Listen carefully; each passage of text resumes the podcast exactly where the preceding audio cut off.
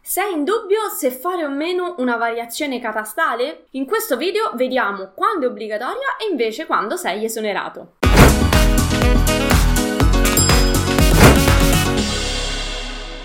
Ciao, sono Giada Capodilupo, architetto titolare del centro di formazione Adar Architettura. Insegno a tutti i progettisti come risparmiare, più, risparmiare, tempo ed essere più produttivi attraverso l'apprendimento di competenze altamente richieste nel mondo del lavoro. Iscriviti subito al mio canale per scoprire ogni scorciatoia e diventare ogni giorno più veloce ed efficace. La variazione DOCFA è una pratica fondamentale per chiudere i lavori. Infatti, a cantiere concluso, ovviamente va preparata la, tutta la pratica di fine lavori che comprende appunto, laddove è necessario, la variazione DOCFA. È una pratica tanto fondamentale quanto misteriosa. Infatti c'è tanta disinformazione al riguardo, un po' perché non te lo spiega effettivamente nessuno e bisogna impararlo un po' da autodidatti purtroppo. Eh, un po' perché effettivamente le guide anche che sono presenti eh, sia su, sul software che su, proprio sulla come si fa una pratica di variazione non sono sempre completamente esaustive, anzi tutt'altro. Seguimi quindi fino alla fine di questo video perché oggi ti aiuto a fare chiarezza e ti spiego quando è obbligatoria la variazione catastale e quando invece sei esonerato. Anzitutto capiamo in generale quando è necessaria una variazione catastale. Eh, la normativa la rende obbligatoria quando c'è una variazione dello stato oppure della consistenza dell'edificio o meglio dell'unità immobiliare. Nel caso di appunto variazioni a catastamenti parliamo di unità immobiliari. Quindi per quanto riguarda la mutazione dello stato parliamo più che altro di proprio come si presentano fisicamente uh, gli spazi, ma non solo, lo vediamo meglio tra poco. Per quanto riguarda invece la variazione della consistenza, la consistenza è proprio la dimensione dell'unità immobiliare che, eh, attenzione, non è espressa nello stesso modo per tutte le tipologie di unità immobiliari. A seconda dell'unità immobiliare che vai a trattare, bisogna utilizzare un'unità di misura differente. Infatti, per le abitazioni e gli uffici, ovvero tutti gli immobili che rientrano nella categoria A, eh, la ca- consistenza è espressa in vani e i vani non sono le stanze, c'è un, cal- un calcolo diverso per appunto calcolare quanti uh, vani ci sono all'interno di unità immo- eh, immobiliare, argomento spiegato molto nel dettaglio nel mio corso professionale. Per quanto riguarda i negozi, i magazzini e le rimesse, quindi tutti gli immobili della categoria C, invece la consistenza è espressa in metri quadrati. Invece, per quanto riguarda gli immobili a destinazione collettiva, quindi ospedali, caserme, tutti quegli immobili che rientrano categoria, nella categoria B, eh, la consistenza è espressa in metri cubi. Per gli immobili invece appartenenti alle categorie dei gruppi D ed E non viene indicata la consistenza catastale. Quindi laddove c'è una variazione in questo senso, la normativa la rende obbligatoria, appunto, la variazione, quindi non il nuovo accatastamento, ma laddove c'è un edificio già esistente, un'unità immobiliare già esistente che varia per stato o consistenza, la normativa ci rende obbligatoria la variazione. Uh, diciamo che la variazione anche a livello normativo è stipulata un po' del, per il genere, per tutto il resto c'è Mastercard, nel senso che Um, la normativa si mantiene sempre sufficientemente generica, dove specifica uh, quali sono i casi proprio necessariamente obbligatori e poi lascia un po' la, la, il campo aperto a altri casi che può, diciamo ci può rientrare tutto e niente. Però adesso lo andiamo a sviscerare un pochino nel dettaglio. Andiamo a vedere anzitutto quali sono i casi necessariamente obbligatori e così deduciamo per esclusione quale in quale caso principalmente, diciamo io te ne ho individuato principalmente uno, ma puoi prendere in linea generale quello che non rientra nella variazione appunto di um, stato o di uh, consistenza. In, diciamo quindi tutto ciò che non rientra nella variazione di stato o consistenza nel caso di unità immobiliari esistenti può ritenersi tra virgolette esonerato dall'appunto presentazione della variazione. Tra virgolette perché di fatto rimane praticamente poco niente, cioè la variazione va presentata fondamentalmente 9 volte su 10. Tutte le unità immobiliari che presentano trasformazioni fisiche prevedono l'obbligo di variazione catastale. Questo è il primo caso che andiamo ad analizzare e un esempio classico di, ehm, eh, di questo primo punto è appunto una diversa distribuzione degli spazi interne oppure, interni oppure modifiche rilevanti agli spazi esterni come per esempio può essere lo spostamento di una finestra. Queste sono modifiche significative sono variazioni alla planimetria dell'unità immobiliare e quindi richiedono una variazione eh, catastale. E mh, mm, solitamente questo tipo di interventi a livello edilizio rientrano nelle, nella manutenzione straordinaria. Quindi già sai che quando stai facendo a livello proprio di complessità edilizia un intervento dalla manutenzione straordinaria in su, sicuramente bisognerà fare una variazione catastale o laddove vi rientra addirittura un nuovo accatastamento, ma diciamo queste sono cose un pochino più complesse. Adesso ci concentriamo sulla variazione catastale. Un secondo caso di obbligo di variazione catastale sono muta- le mutazioni di destinazione d'uso. Quindi, anche se la planimetria dell'unità immobiliare rimane assolutamente invariata, non cambia assolutamente niente, ma semplicemente cambia la destinazione d'uso assegnata a quell'unità immobiliare ovviamente va presentata una variazione. Il caso più classico è il cambio di destinazione d'uso da residenza ad ufficio piuttosto che da ufficio a residenza. Attenzione perché i cambi di destinazione d'uso sono comunque regolati da piano regolatore generale, quindi non possiamo fare, tra virgolette, i nostri porci comodi come ci pare, dobbiamo sempre fare riferimento a quello che dice il piano regolatore generale e le norme tecniche attuative. Proprio per questo dobbiamo eh, valutare, insomma, se mm, è il caso di eh, se le normative ci permettono locali, ci permettono il piano regolatore ci, vigente, ci permette questo tipo di variazione e laddove è possibile, appunto, va fatta un cambio di destinazione d'uso attraverso variazione catastale per ufficializzare eh, appunto tutto questo. Anche perché ovviamente come ti ho detto eh, a seconda chiaramente della, eh, vari- della, destinazione d'uso potrebbe cambiare anche la modalità con cui è espressa la consistenza. Quindi ci sono una serie di aggiustamenti da fare. Un altro punto per il quale è obbligatoria, un'altra causale diciamo per la quale è obbligatoria la variazione catastale eh, sono eventuali modifiche all'organismo edilizio. Che cosa vuol dire? Uh, eventuali demolizioni o ampliamenti parziali della volumetria potrebbero rientrare nella variazione. Ti dico potrebbero perché in altri casi potrebbe essere... Um, perché in casi più estremi potrebbe essere anche necessario proprio un nuovo accatastamento. Quindi diciamo per se vogliamo dare una regola generale per uh, piccole demolizioni o per piccoli ampliamenti, la variazione catastale può essere sufficiente. Prendi sempre con il beneficio, eh, non del dubbio, però diciamo con un minimo di elasticità questo che ti dico, perché poi ogni caso è da valutare a sé. Quindi chiaramente io ti faccio un video che cerca di abbracciare quante più casistiche possibili, ma eh, poi ovviamente bisogna sempre valutare il caso specifico e quello che dice la normativa in merito.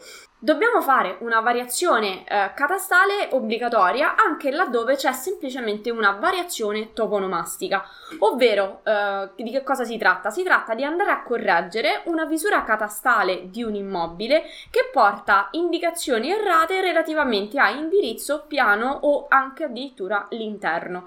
Quindi se per esempio abbiamo una visura catastale perfettamente in regola, eh, tra virgolette, la pianta è, è ehm, assolutamente fedele allo stato dei luoghi, luoghi. La, I nomi dei, dei proprietari sono corretti, è tutto corretto, poi magari è stato sbagliato per esempio il piano oppure l'interno. Questa comunque è una um, differenza significativa per quanto riguarda l'identificazione dell'immobile in catasto e proprio per questo è necessario apportare una uh, variazione, fare appunto una, vis- una variazione catastale, tra peraltro obbligatoria per normativa. Ti potrebbe capitare una casistica del genere quando magari prendi in carico un lavoro e mi raccomando, prima di procedere a fare qualunque cosa, assicurati di quali sono i documenti depositati al comune se appunto lo stato dei luoghi coincide con quanto dichiarato in catasto e una cosa da, tra cui fare attenzione è proprio questa anche, tra uh, banalmente anche semplicemente l'interno del, dell'unità piuttosto che l'indirizzo o il piano, anche queste sono cose corrette, che da verificare che siano corrette tante volte magari ci si ferma a verificare la pianta, ma bisogna verificare l'interezza delle informazioni relative all'unità immobiliare. Il documento che fa fede per avere una controverifica è l'atto di proprietà, quindi in genere sull'atto di proprietà tutte queste informazioni sono scritte, a meno che non parliamo proprio di atti di proprietà di edifici storici di un secolo fa, però insomma ormai non, non, non, non li troviamo quasi più, ehm, trovi tutte le informazioni lì sopra, controlla che facciano scopa all'interno del, um, eh, appunto, tra le, i documenti depositati in catasto e quanto dichiarato nel, um, nell'atto di proprietà, nonché ovviamente con la realtà. Una volta, per esempio, mi è capitato di um, dover variare per una cavolata che però era effettivamente sostanziale um, la planimetria di due negozi situati al piano terra di un edificio eh, appartenenti a due fratelli, quindi ciascuno dei negozi apparteneva a un fratello. Eh, praticamente che cosa era accaduto? Le piante di questi negozi erano state invertiti, quindi il fratello A risultava proprietario del negozio 1, che aveva però la planimetria del negozio 2 e viceversa, il fratello B era proprietario del negozio 2 che invece aveva riportato in catasto la planimetria del negozio 1. Non puoi capire quanto può essere stato divertente dover eh, spiegare tutto questo al tecnico in comune perché era veramente una, una cosa fuori dalle, dalle righe, diciamo, giustificare il motivo del del mio, uh, della mia variazione, ma insomma alla fine, mh, dopo una lunga diatriba e vari appuntamenti in ufficio tecnico, uh, ce, l'abbiamo, ce l'abbiamo fatta e abbiamo praticamente di fatto semplicemente switchato e invertito le piante. Tra virgolette semplicemente perché abbiamo dovuto uh, fare insomma un processo abbastanza complesso, nonché proprio spiegare la situazione tecnici in comune affinché potessero approvare la pratica. Però per dirti tutto perché uno dei due fratelli voleva vendere il... Um, il proprio negozio. Quindi questa è stata, diciamo, la motivazione scatenante, ma delle volte, ecco, per una banalità poi si apre il vaso veramente di Pandora perché c'è stato un lavorone dietro uh, per poter fare tutto questo. Più ovviamente vale a spiegare ai proprietari dei, dei negozi perché avevano ciascuno le piante dell'altro. Vabbè, è stato molto diver- un momento divertente motivo per il quale vediamo oggi l'obbligo di presentazione della variazione catastale è anche l'eventuale planimetria mancante, quindi potresti essere così fortunato che da scoprire che l'unità immobiliare che, su cui devi andare a fare magari dei lavori di ristrutturazione non esiste proprio al catasto. Attenzione, ti devi assicurare che non sia presente né al catasto online né al catasto fisico perché ahimè purtroppo in alcuni luoghi d'Italia, soprattutto magari in alcuni paesi del sud, non tutti gli archivi catastali sono stati digitalizzati. Quindi è possibile che se tu vai a fare una visura quindi hai riferimenti catastali, foglio, mappale, subalterno e tutto quanto, vai a eh, fare una visura, non trovi assolutamente niente online.